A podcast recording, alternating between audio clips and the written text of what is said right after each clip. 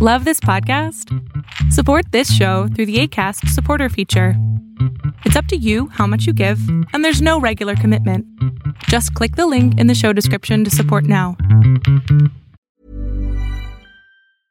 This is Paige, the co-host of Giggly Squad, and I want to tell you about a company that I've been loving, Olive and June. Olive and June gives you everything that you need for a salon quality manicure in one box. And if you break it down, it really comes out to $2 a manicure, which is absolutely insane. It's also so easy to get salon worthy nails at home with Olive and June. The difference between how your nails used to look when you did them yourself and now with the Mani system is a complete game changer. The best thing about Olive and June too is it's a quick dry. Dries in about one minute, lasts for five days, and full coverage in up to one to two coats. Visit oliveandjune.com slash perfectmani20 for 20% off your first system. That's oliveandjune.com slash perfectmani20 for 20% off your first system. One size fits all seems like a good idea for clothes until you try them on. Same goes for healthcare. That's why United Healthcare offers flexible, budget friendly coverage for medical, vision, dental, and more. Learn more at uh1.com.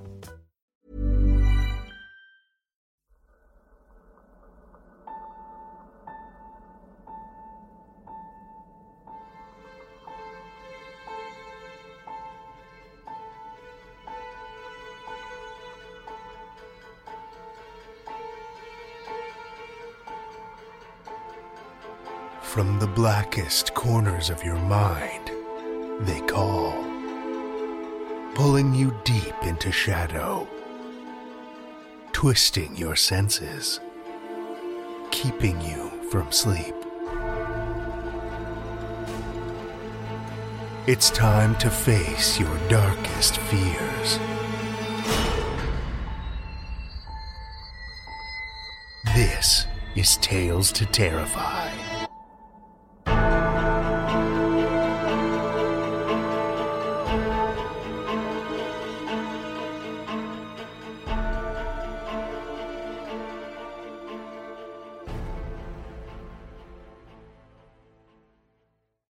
Evening, children of the night, and welcome. As of the release of today's episode, Virtual StokerCon 2021 is officially underway. And if you haven't already secured your ticket, you've still got time to get in on all the frightful festivities. And there are plenty of amazing activities this year.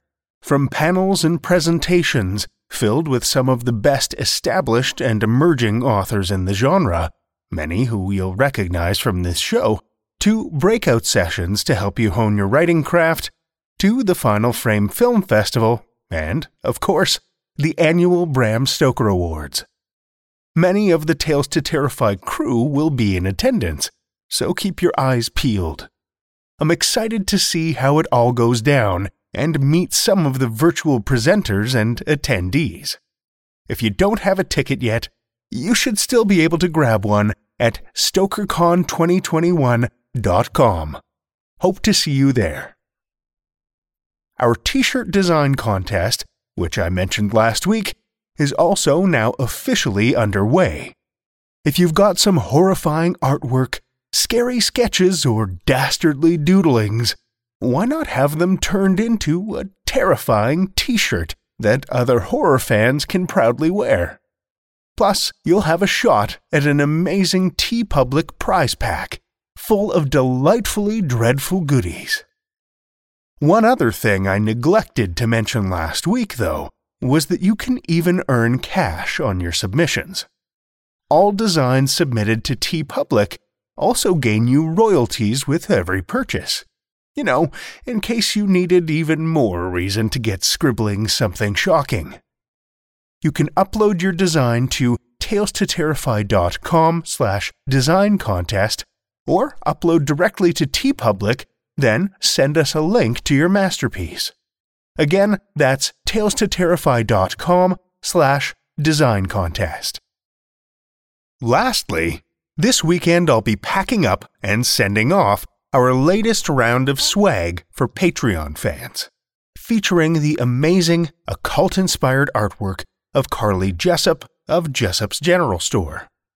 This swag pack includes some one of a kind handcrafted prints, available only to Tales to Terrify Patreon supporters.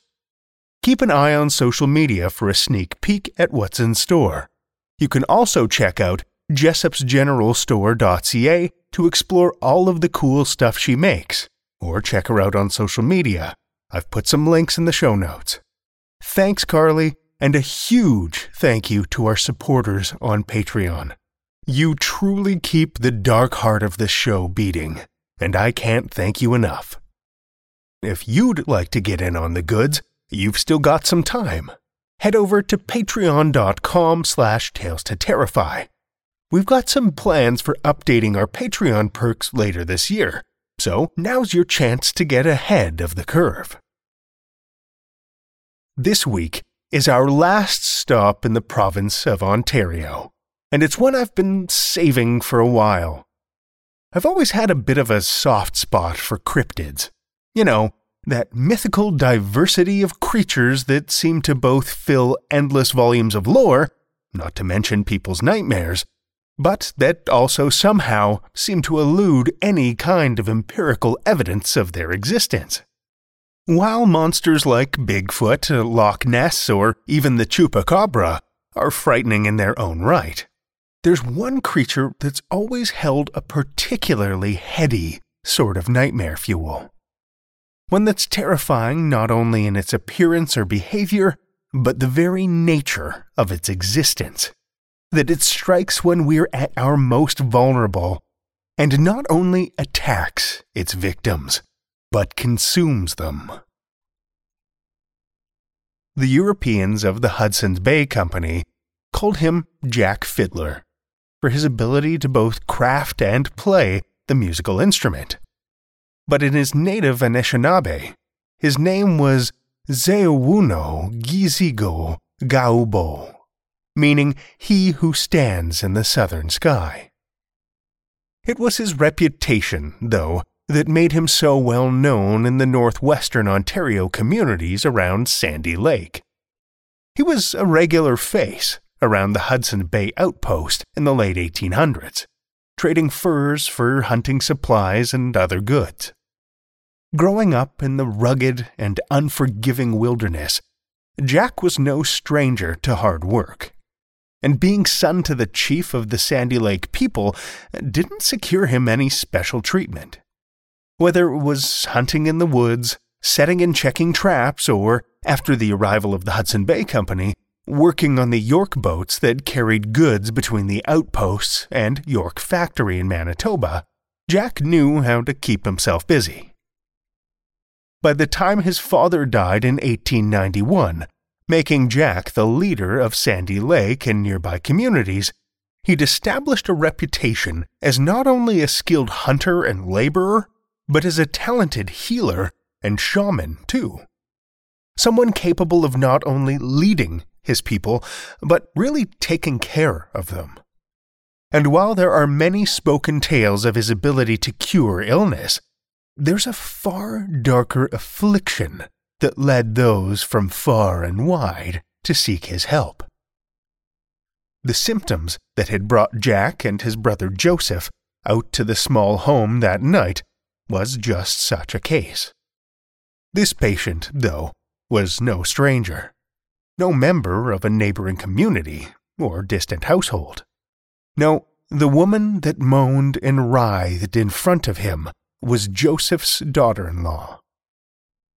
Wasakapique lay on the bed, forehead beaded with sweat. Her eyes rolled and her teeth gnashed. Worse still, though, in between the cries and shudders, she would have moments of clarity gasps for help, pleas for release, to put an end to the suffering, to the urges. It was far from the first case of this kind that Jack had been asked to attend, and it wasn't an affliction he'd wish on even his worst enemy, let alone a member of his own family. Wasakapique was battling something far worse than any infection she was being possessed, taken over by malevolent spirit, having her mind and soul consumed by a wendigo. Throughout the years, Jack, often with the help of his brother Joseph, had faced and defeated 14 of the terrifying creatures. And as much as he wished there was another way, there was only one cure. The host needed to die. If the Wendigo was allowed to win, allowed to complete its possession of Wasakapique, not only would she suffer a fate worse than death, but the whole community would be in danger. Wendigo were crafty creatures, waiting and watching, stalking their victims, and slipping into their bodies in moments of weakness. Hunger was their strength. It didn't matter whether that hunger was physical or mental. In the dead of winter, with food stores running low, or the moment a person gave way to feelings of greed. That crack it created in the psyche was a perfect invitation for the swirling sickness to invade. And once the Wendigo had its claws sunk in, it was too late. The victim would first become weak, feverish, sometimes understanding what was happening to them even calling out for loved ones to kill them before the transformation could take hold. But before long, their bodies would begin to adapt, become stronger, predatory. And worst of all, they'd be possessed by a singular, insatiable appetite for human flesh. Friends, family, no one was safe. Jack had seen it before, and damned if he would let his own family endure those horrors. Joseph gently but firmly held his daughter in law down, heart aching as Jack unraveled a length of thin rope. Jack wrapped each end tightly around his fists, then tenderly, lovingly, looped the dangling length around Wasakapique's neck. She struggled, legs kicking, body bucking against Joseph. She must have been further along in the change than Jack had realized, because she was strong. Too strong. The men struggled to hold her down as she contorted underneath them, fighting to break free, muscles straining and veins bulging. But despite her frantic movements, her eyes remained heartbreakingly calm, thankful even. The cord in Jack's hands bit deep into the skin of her neck, his knuckles now white and burning from the strain of pulling. But eventually, her straining body began to slacken, the muscles in her neck and arms softened, and then she went limp. Her movements had stopped entirely. The heaving of her chest had ceased, and her eyes had rolled shut. But still, Jack hung on, pulled just a little tighter for good measure. As I said, Wendigo were crafty, and if he let go too soon, it could be the end for all of them. Finally, he relaxed, letting go of the rope and releasing the breath he'd been holding since Wasakapique had stopped breathing. The brothers stared at each other for a moment, tears coursing down their cheeks. And then, without a word exchanged, Jack and Joseph together carried her body outside to the bonfire they'd stoked earlier. They placed her carefully on the fire and watched in silence as the flames consumed her, embers drifting up into the night sky, carrying her cleansed spirit to the happy hunting ground. Eventually, the flames began to die down. Jack wiped the tears from his cheeks and turned to his brother, clasping his shoulder. It was a sad business, but necessary. She was safe now, and so was their community. Of course, when word reached the Royal Northwest Mounted Police, the events took on a much different tone. Two indigenous men and a small northern community had murdered a sick young woman, had strangled her in cold blood, and burned her corpse. In fact, there were rumors that they'd done similar things to 14 other people. Not long after, a contingent of officers rode into Sandy Lake and arrested Jack and Joseph Fiddler. The two men were taken to Norway House in Manitoba, where they underwent trial without representation. For fifteen weeks the men were held until one day, while out in the yard, under the supervision of a constable, the elderly Jack seized the opportunity to calmly wander away into the forest when the constable's back was turned. His body was later found lying across a rock, with his sash tied tightly around his neck, the other end tied to the trunk of a tree. Joseph was subjected to a full trial, where he was found guilty and sentenced to death. He had substantial support from other members of the community and those of the Hudson Bay Company more familiar with the indigenous customs, and they fought for his release.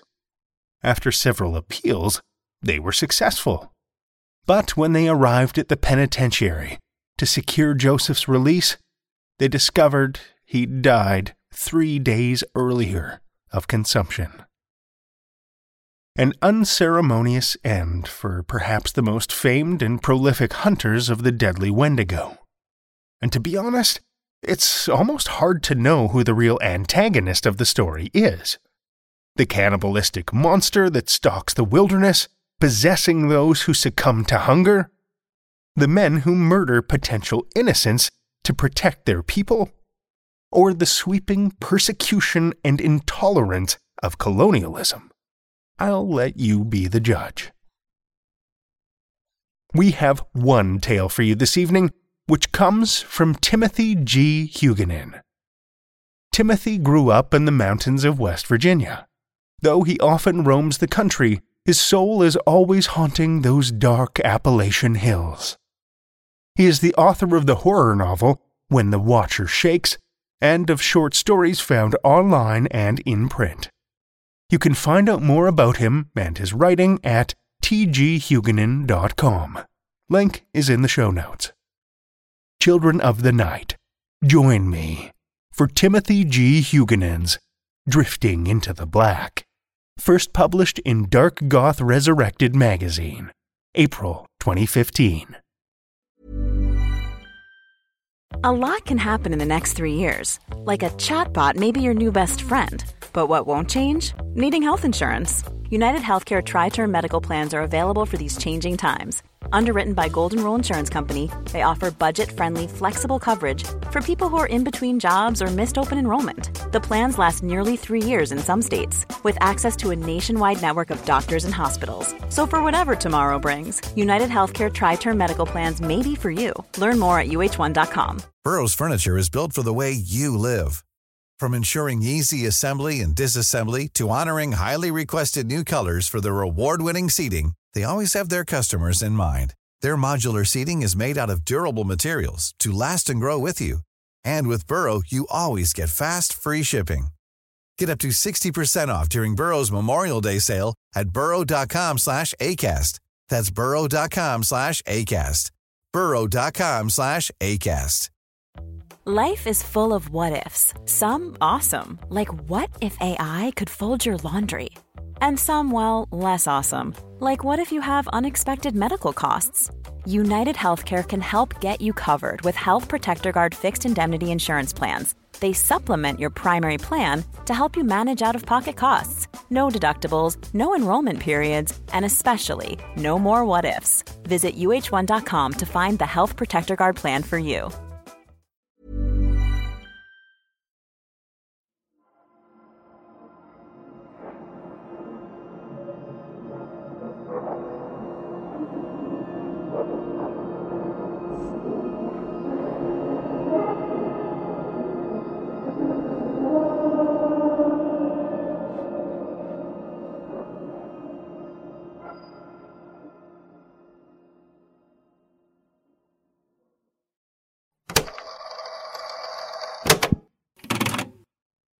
Captain is dead.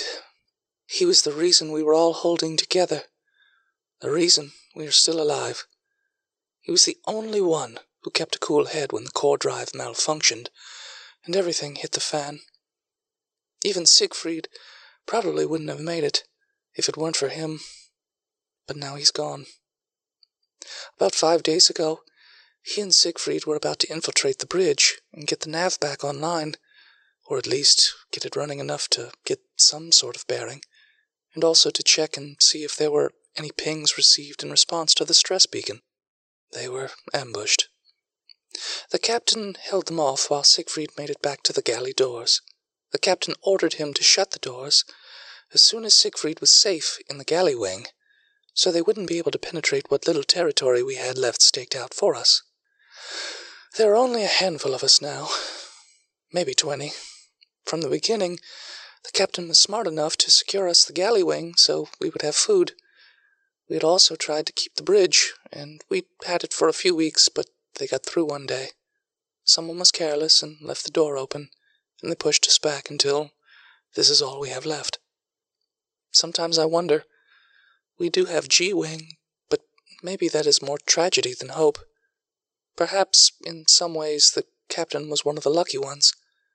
I ask myself all the time if I would rather die by their hand or starve to death when food runs out.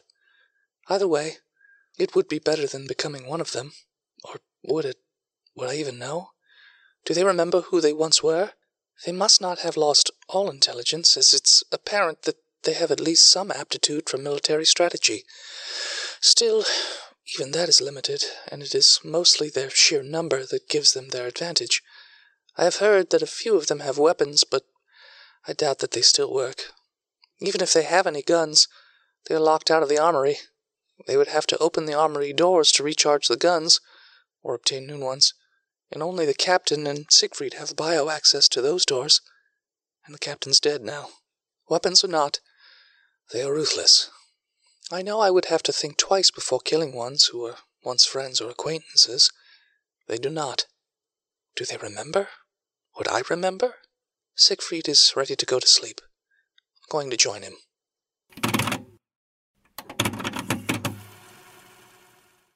Siegfried, Carmen, and I went on another op to the bridge. Carmen had done some recon, and we had a pretty educated guess as to when they slept, avoiding their typical swarms.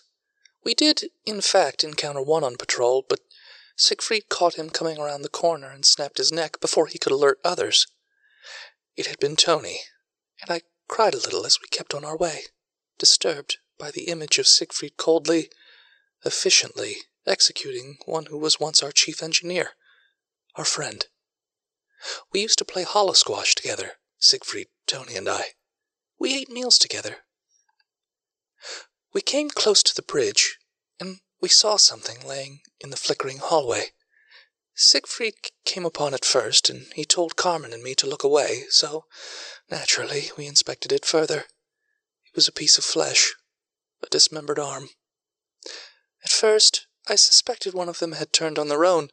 It wouldn't have been surprising. They were unified, yes, but they were not loyal.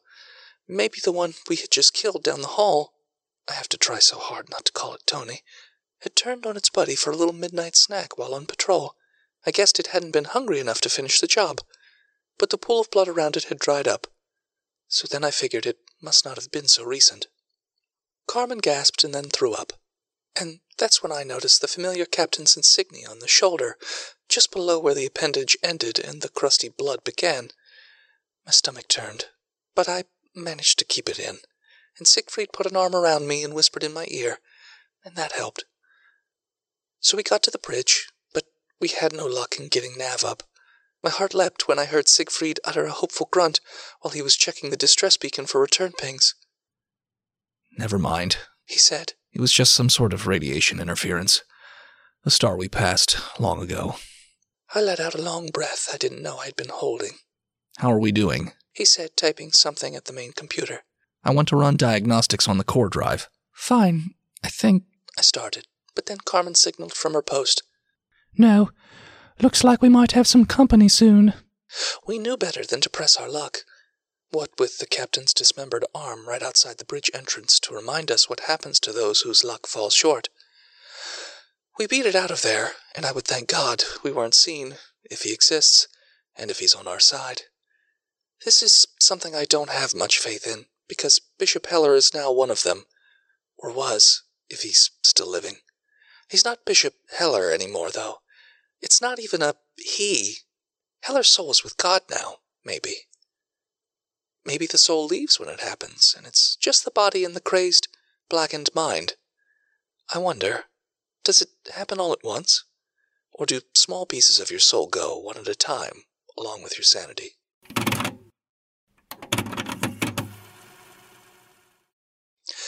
We're down to 14 now, including the five we had rescued from the passenger deck, so nine total that are experienced in close combat. We've been training four of the five civilians as well. The other is only a baby. Raymond, of 15 years, is quick to learn, and he shows great strategic capacity. I'm so sad to see such a bright young boy's life wasted on this. These last futile months or weeks we have left in this death hole of a ship. Siegfried told me last night that there still may be hope for our rescue. He says if we can reactivate the core drive, fully or even partially, and if we can also lock off the bridge, perhaps we could chart a course back to the nearest inhabited star system. But I'm running out of hope for any sort of rescue. We've been drifting out here for a very long time now, in the furthest edges of the universe as we know it. And even if we could execute his plan, what will we eat? The reserve rations are starting to run very low. Something else has been bothering me with all this talk of rescue. This trauma we're experiencing has had at least one positive effect. Though we may go to our death, we do it together. And sharing in this horror has brought an intimacy among us that remain that we would not have shared otherwise. More than that, it gave me Siegfried, and it gave Siegfried me, and I love that. But there is something in me that is terrified of rescue more than death, because I wonder if he will tire of me out there in the real world where we can relax and our focus turns from survival to the more frivolous amusements of ordinary life. Our love was born of this nightmare. If we awake from it, will we also awake from our love? Our recent forays to the bridge have betrayed our plans to them. Carmen had gone on recon, and she told Siegfried today that they must have realized the bridge's importance to us, because many of them have taken up residence there. So even if we went out while they slept, they are everywhere, and they've also increased patrol numbers in that area. Their insanity gives their bodies strength, and the numbers make them unbeatable. Even if we could get to the bridge, we couldn't hold it. She said, I told Siegfried that maybe we should just give up and try to spend the rest of our short days locked up in G Wing in peace. Siegfried gave me a look of pity. We can't give up. He said, What if they take you? I said, What if they do you like they did the captain? If we give up, though, we still die. Either way. Well, I would rather you die with me here, together, away from them. I would rather have that than have to face the rest of my short life alone, with my memory of you putrefied by the images of them feasting on your warm flesh. But what if it works? He took my shoulders with his hands. What if we get rescued? He paused, but I didn't answer. Yes, what if? He continued. Honey, I can't just give up knowing that there still may be a chance to save these people. It's my duty. I have to do it for them. And for the captain. I just turned away.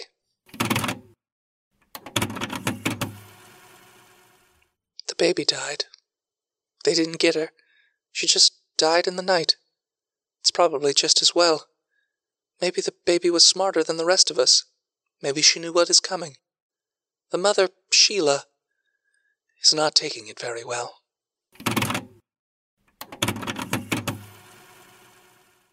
Siegfried has come up with a plan. Since we cannot take the bridge by force unarmed, he's turned his attention to accessing the armory. We hadn't considered trying it before, because it is on the other side of the ship. Also, Siegfried is now the only one who can open the doors, and if the biolocks will only work if he is alive to open them. He thought it would be foolish to risk an operation like that, because if he died on the way, the rest of the team would be sitting ducks, cut off from both G Wing and the weapons. But now he says it may be our only option. Furthermore, He thinks that since they have devoted so much effort into trying to secure the bridge, perhaps they will not have thought that we may have the courage, or desperation, I said, to try a raid on the armory. They might not even know its significance, if their minds have been so lost to have forgotten. He pointed out. Maybe they have, but maybe they haven't. I said. Maybe they are smarter than we think they are. But he says there's probably no other way. Carmen agrees with him.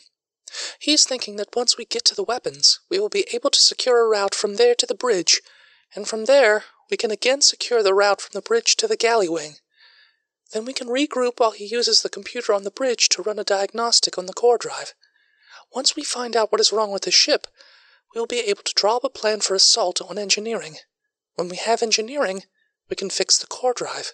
And if we can lock down the line from the engine room to the bridge to the armory, and also the G Wing for food, we may be able to get moving again, marooning them in the rest of the ship to eat each other until we find rescue. Siegfried says it will take another week to plan and to prep everyone. Raymond is excited and anxious, like a boy getting ready for his first date. He doesn't know what he's getting into, the poor kid, and he probably will never go on another date again.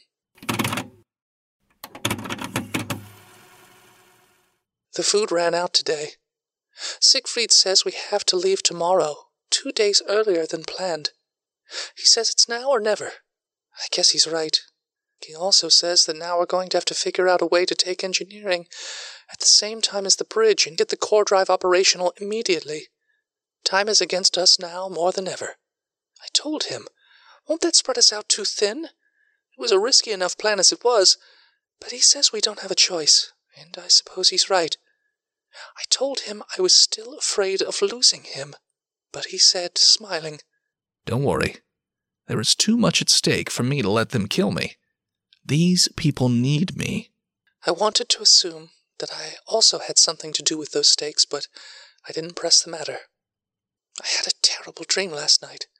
They were everywhere, and so was I. And the captain was there, and. But it's too hard to write. I woke up sweating. I just laid there the rest of the night, staring at the ceiling, listening to Siegfried's steady breathing and my unsteady pulse, too terrified to close my eyes again. There is a system of maintenance crawl spaces, walking tunnels, and catwalks on the ship.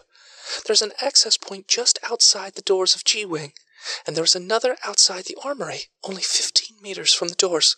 Siegfried and Carmen have been talking about using the maintenance access system to reach the armory, bypassing scores of them until we could get fairly close. The only problem with this plan is that, for a while, nobody was sure how to actually get into the system. The doors had biolocks that only the engineering crew and a few others could access, so that people couldn't go sneaking willy nilly around the ship without surveillance, in case the ship had been infiltrated by spies or plans of mutiny were spread. If I have access to the armory, surely I'll have access to a simple crawl space. Siegfried said. He and Carmen were hunched over a schematic. Their heads were almost touching. You mean you don't know? Carmen said. I wonder if she could feel the heat coming off of Siegfried's face. Tiny beads of sweat lined the creases in his forehead. I've never tried. Never needed to. Carmen said it would be worth the risk for him to sneak just outside of G Wing, see if he could open it himself. It would only take a few minutes. I said he shouldn't risk it, but he thought it was a good idea. Through some sort of oversight or some other reason, the hatch wouldn't open for him. This was unfortunate, since the only other person we were certain had access was Tony, and Siegfried had killed him a while back. Not that he would be any help in the state he was in, anyhow.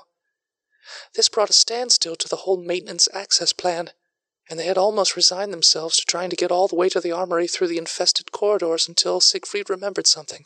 The manual override. There's a manual override switch on the bridge. No, it's too risky. Carmen said. Not with all of them in there. Riskier than trying to make it all the way to the armory? Nobody had eaten in over ten hours, so people were testy. And even Carmen and Siegfried had become incensed over the issue. Voices rose over how we would really make it without those tunnels, but it was our only chance, you know. But it wasn't our only chance, because we still have the manual override. But then someone would have to be able to enter the bridge without arousing any of them, which was next to impossible. And, well, It was next to impossible to make it to the armory otherwise, and so on, until finally Raymond spoke up in the midst of the din. I'll go. Everyone stopped and stared at the boy. You don't know what you're saying. Carmen said, You're just a kid. It's out of the question. I saw my parents ripped apart and made a meal to those monsters while I cried in a closet. I need this. Nobody said anything, so he continued. If I don't do this and we somehow make it, I won't be able to live with myself. But if I do it and I die, at least I'll die knowing that I wasn't a coward in the end. And if I can activate the switch and I still live, all the better. He's right, you know. Siegfried told Carmen. And as young as he is, even without experience, he has the lightest feet of us all. They should be sleeping now. And what about patrols? I can take care of them. Raymond said. Siegfried's taught me well. So then, after a little more debate, it was settled that Carmen would go with Raymond, both of them having memorized the override code. There was a moment when Siegfried and Carmen looked at each other before they left, and something about it made me uncomfortable. Maybe I'm imagining things. I probably am, but I didn't like it, all the same. There had to be someone at the maintenance hatch when Raymond put in the code, because it gives only a 30 second window before it relocks itself. We gave them a few minutes head start. Then Roscoe, one of the old ship crew, and I sprinted as quietly as possible to the tiny door and waited. We both knew it would be locked, but we still looked eagerly, hoping by some miracle the signal light was already green. It was red. We checked again for patrols and then pressed ourselves against the door, making ourselves as small as possible, hoping that the shadows and the spastic flicker of the lights would hide us if they happened to come by. We were out there for probably fifteen minutes, although it felt like several hours, and still we hadn't been discovered. Fortune seemed to be on our side. At this point, the plan rode on a lot of luck. In the scenario of a patrol finding us, our only option was to try to overtake them in hand to hand and hope there was not more than two coming. I thought I heard footsteps coming down the hall from around a corner. I looked at Roscoe. Neither of us dared to speak, but his eyes told me that he heard them too. We held our breaths as we listened to them approaching. Roscoe was about to slip up close to the corner so that he would have a jump on them. Then I heard a quiet metallic sound. The light went green. Quickly, we opened the hatch, ducked inside, and shut it behind us, locking it. We sat silently with our ears pressed up against the hatch, straining to hear the footsteps of the patrol. Their pace didn't change, so they must not have seen or heard us. My stomach rumbled, despite my nerves. I tried not to think about the fact that I hadn't eaten in a day. Eventually, the footsteps died away. Roscoe peeked out. The coast was clear. I held the hatch open while he crept down the hall as fast as he could, knocked on G Wing, and let the rest out. They all ran to the hatch, Siegfried bringing up the rear, worrying more about speed than stealth at this point. Soon all eleven of us were packed inside, relatively safe for the time being. It was hot and smelled of staleness and electricity and metal and body odor. The crowded space was dimly lit by eerie blue floor lights. How long do we wait for Carmen and Raymond? I whispered to Siegfried. Before he could answer, we heard three quick taps on the other side of the hatch, then a pause, then two more. They were here. I opened the hatch and pulled Raymond and Carmen inside. They were both breathing heavily. Raymond's hair shone sweaty in the blue light, and on his face was a smile of both thrill and relief. They were all over the floor in there, said Carmen. I almost tripped over one, said Raymond, catching his breath. I stepped on its shirt, but he didn't wake up. I fell, but caught myself on the console. He was laying right under me, snoring like crazy, and it smelled like rotten meat. The whole place smelled like that. They were everywhere. Did you run into any patrols? Siegfried asked. There were two guards outside the bridge, Carmen said. We each took one out without them raising an alarm. The kid did good. Great job. Siegfried said with a grin. I'm proud of you. This was probably directed toward Raymond, but I felt like he could have been more specific.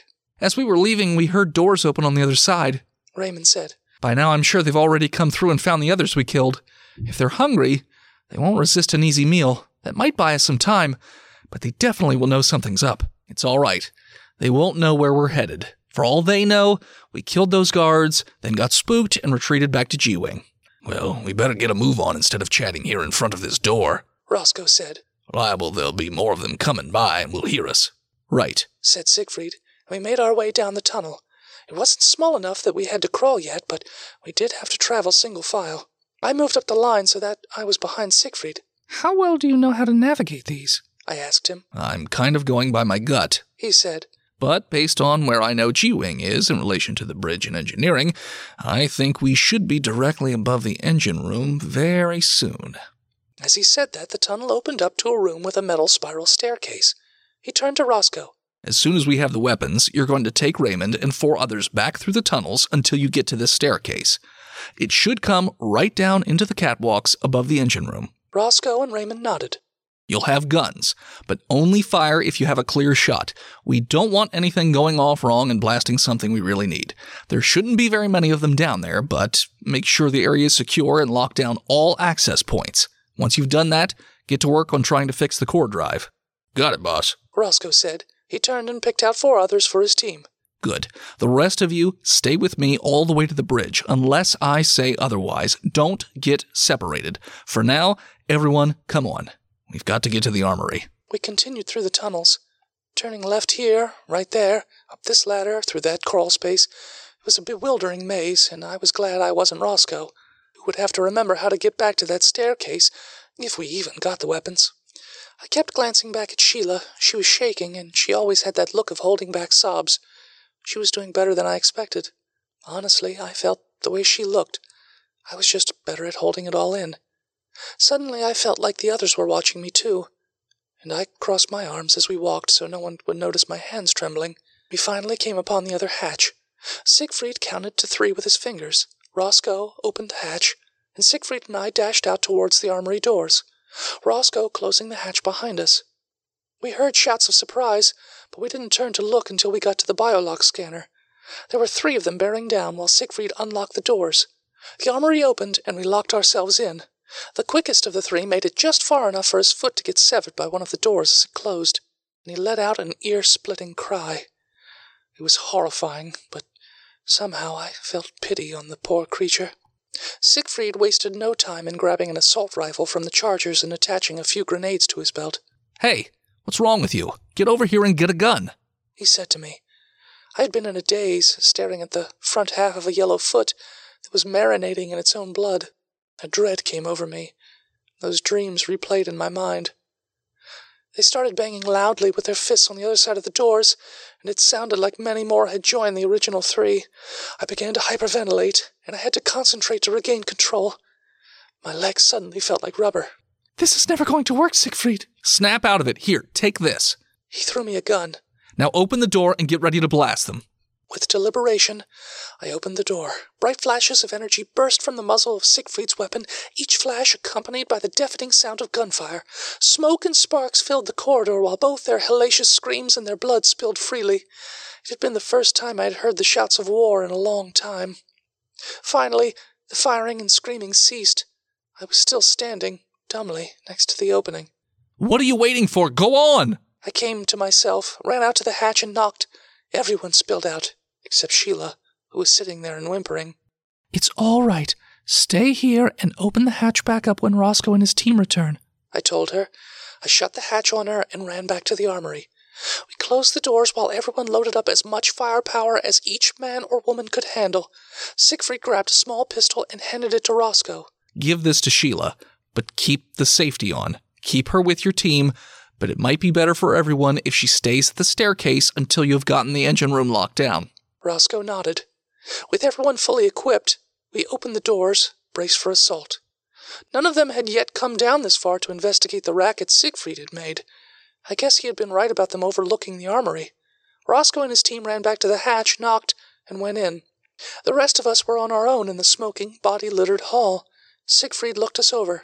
Carmen, you and I are up front. Alex, Rachel, He pointed to the twins. you two watch our flanks. He looked at me. You and Roger will bring up the rear guard. We moved out, shutting and locking all doors that did not lead to the bridge.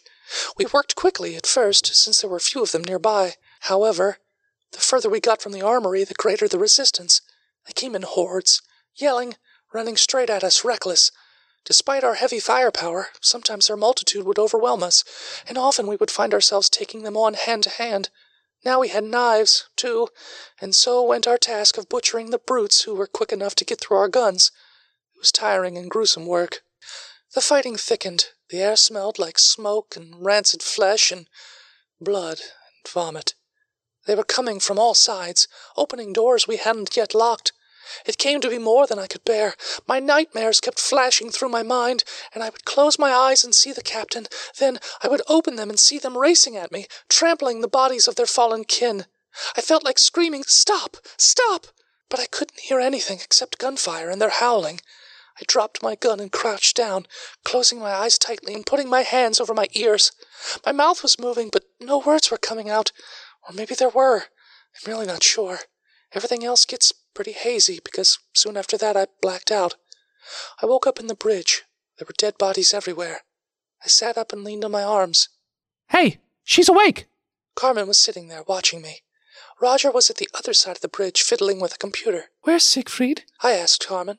He's in the engine room with Roscoe's team. They're having trouble finding out what's wrong with the core drive. I'll get him on the con if you want. No, that's fine. I shook my head. My mind was foggy and I was trying to remember what had happened. It still fades in and out, even now. You okay? Roger said as he came over. You kinda went a little crazy back there. I. I don't. I'm starting to remember. What happened? Did, did everyone make it? Everyone is okay, besides a few bruises and cuts. And one of us passed out. Carmen said, smiling softly. Roscoe's team had an excellent tactical advantage from the catwalks, secured engineering with no problem. We were able to lock down the path from the armory to the bridge. Siegfried opted to forget about the galley, at least for now, since there's no food in there anyway. I nodded. My head was throbbing, so I lay down again. My stomach rumbled. We're going to starve, I said. Don't worry about that, said Carmen. Siegfried and Roscoe will have everything fixed in no time. The intercom crackled. What was that? Carmen said. Sheila, is she with you? Came the fuzzy message. Negative. She's not on the bridge. Spread. For her. We can't hurt. Say again. The com is screwing up. Missing. We need. and search. the tunnels, maybe. Carmen and Roger looked at each other, alarmed. Then Carmen looked at me. I'll be fine by myself. Go find Sheila. She didn't seem well earlier. Carmen and Roger picked up their weapons and left the bridge. They've been gone for a while now, and my head has finally stopped pounding when I get up. My stomach hasn't quit hurting, though. It seems like forever since the last time I've eaten. Outside the window, I see nothing but black. I can hardly look away. It is unreal. No stars, no planets, no nebula. Nothing but blackness. I feel like I could cut a hole in the window, stretch my hand out, and touch it. And I can feel it. Not with my fingertips, but with my body. No, my mind. It weighs down on me longer as I gaze upon the void. My heart rate and breathing start to race, and my forehead is sweaty and cold.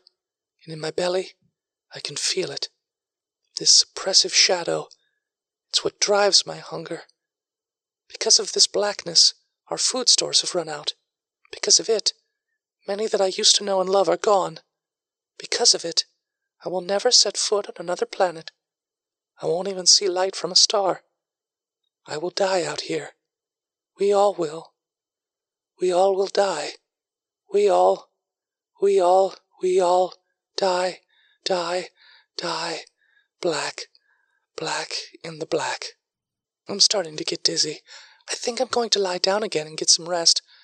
I've got to get out of here, away from this window. It is much cooler here in the armory. It feels nice. I don't know how long I've been here, but I'm feeling much better now. Carmen came in here a little while ago. I was huddled up and sobbing at the time, and I must have looked pretty sorry. She asked me what was wrong. I. I don't know. We found Sheila. She had gotten turned around in the tunnels. She's okay. I ran back to the bridge to check on you and let you know, but you were gone. I was worried. Thanks. I. That's good about Sheila. Are you okay? Is there anything I can do for you? No, I'm. I don't know. I'm hungry. I haven't eaten in a long time. We are all hungry. I'm sorry about that. Siegfried is pretty sure he's close to fixing the core drive. He said it may take him a couple days, but he thinks he knows the problem now. We'll be out of here soon. No, no, no, no. I think this is what I said, or something equally moronic. Hey, I've got to get back to the bridge.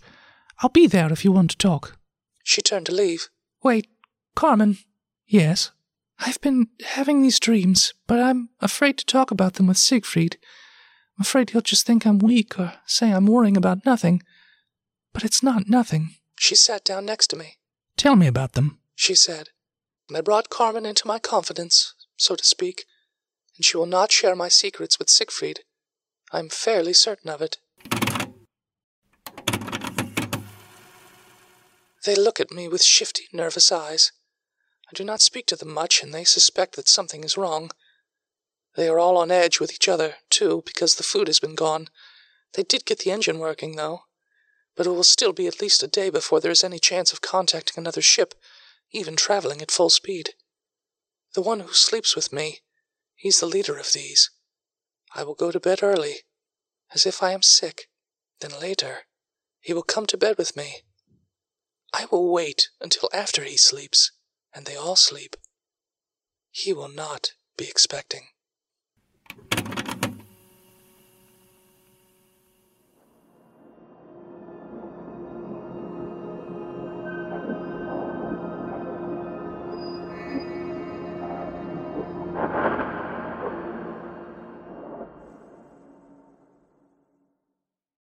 That was Timothy G. Huguenin's Drifting into the Black as read by Dennis Robinson. Dennis Robinson is a fellow content creator from the haunted small town of Gettysburg, Pennsylvania. When he's not consulting by day, he is one of the creators behind the comedy podcast Botched, a D&D podcast. Found on all your favorite podcatchers, this is not your average D&D podcast as they focus more on banter, character interaction, and improv comedy instead of the rules. They even had an H.P. Lovecraft themed campaign for season 4, set in 1932 New York City. This season, they ventured into space with more than 50 custom created alien races. You can watch their show live or catch up over at twitch.tv slash botched podcast. Myself, I've gotten a handful of episodes behind, so if you've been keeping up with Botched, and you should be. No spoilers, okay? Thanks for reading for us, Dennis.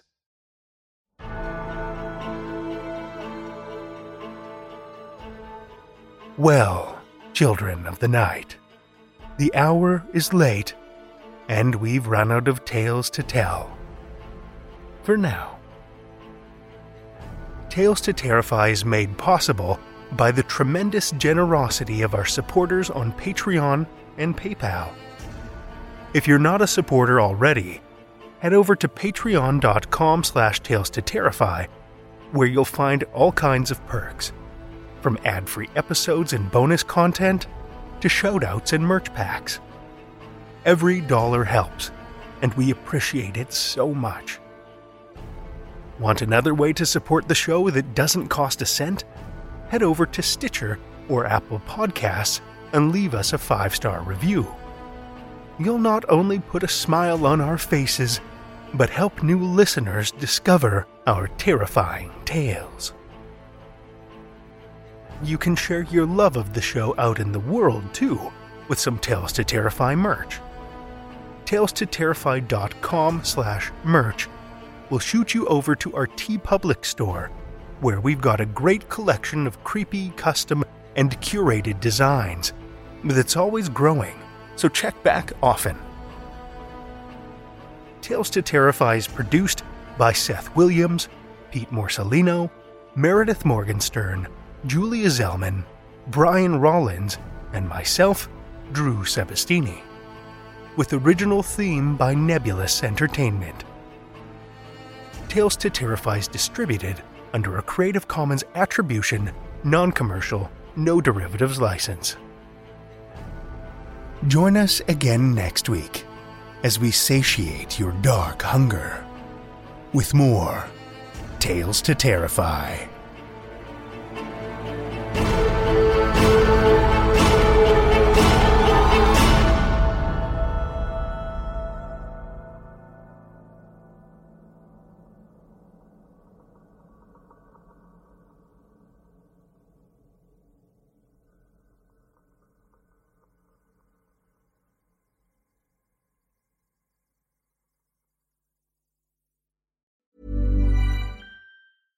How would you like to look five years younger? In a clinical study, people that had volume added with Juvederm Voluma XC in the cheeks perceived themselves as looking five years younger at six months after treatment. Look younger, feel like you. Add volume for lift and contour in the cheeks with Juvederm Voluma XC. Reverse signs of aging by adding volume to smooth laugh lines with Juvederm Vollure XC. For important safety information and to find a licensed specialist, visit juvederm.com. That's J U V E D E R M.com. Not for people with severe allergic reactions, allergies to lidocaine, or the proteins used in Juvederm. Common side effects include injection site redness, swelling, pain, tenderness, firmness, lumps, bumps, bruising, discoloration, or itching. There's a risk of unintentional injection into a blood vessel, which can cause vision abnormalities, blindness, stroke, temporary scabs, or scarring. Talk to a licensed specialist to find out if it's right for you.